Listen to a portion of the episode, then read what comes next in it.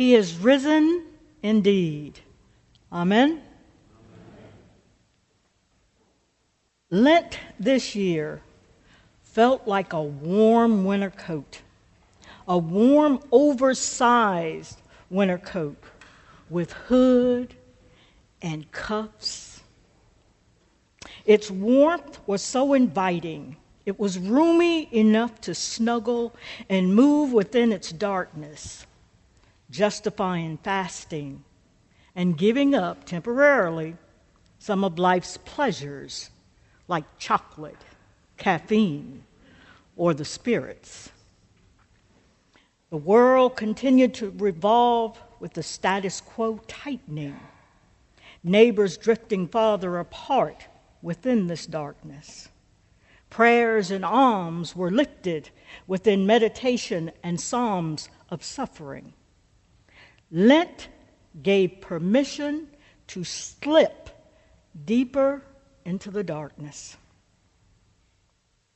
The spirit of hope, belonging, and believing emerged within the church's calendar, with believers communing and fellowshipping with when feet were washed. Good Friday, however, introduces the loss of hope as the darkness mangled dreams of, is this the one? The stone rolled away, an empty tomb, barren of life, no movement. Ah, but then came the good news.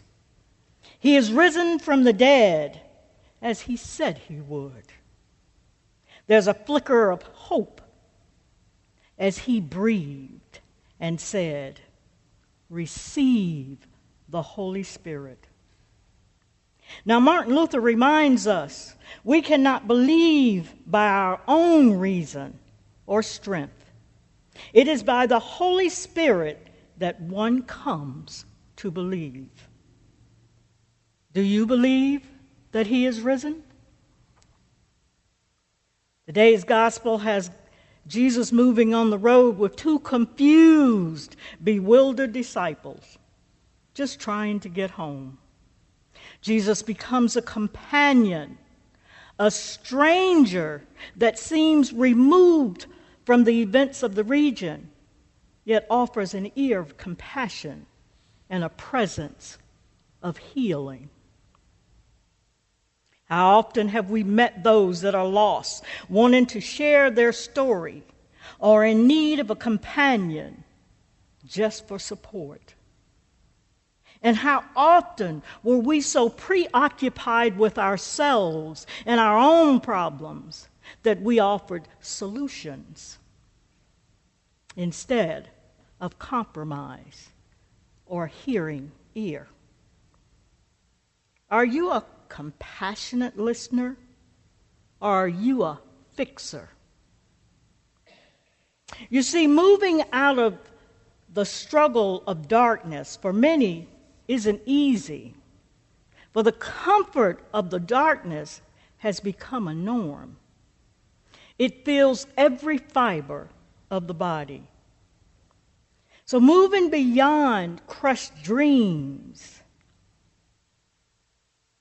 and walking with an ounce of hope and supportive listening.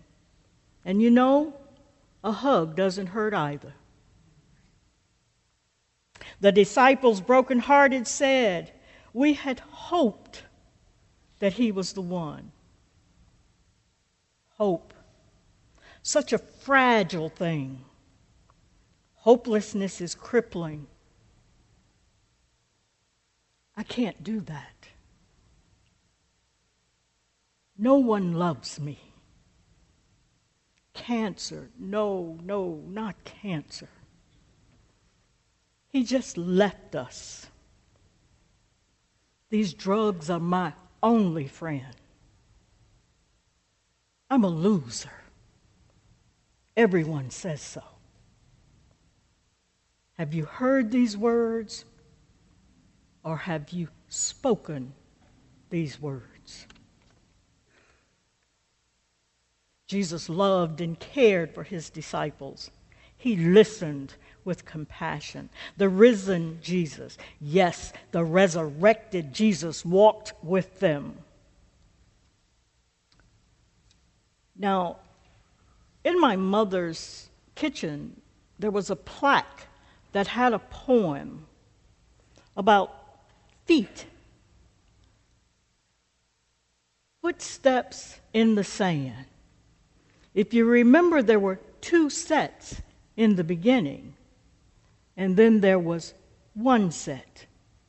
The two sets is when we walked with Jesus.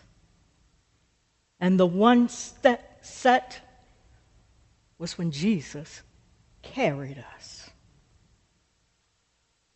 My brothers and sisters of faith, those that believe Jesus is risen we must begin to walk with our brothers and sisters that are in distress. We must be their light of compassion. We must remind those that are in distress their placement at the table of the Almighty. Are you that stranger on the road? That stranger that has the ability to warm the hearts of someone in need as we prepare to come to this table for bread and wine.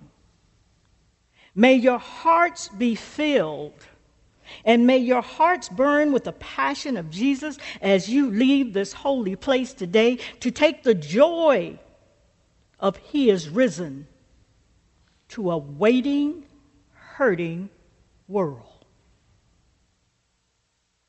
As believers on the road to somewhere, we don't know who we will meet, but we're going anyway. Amen.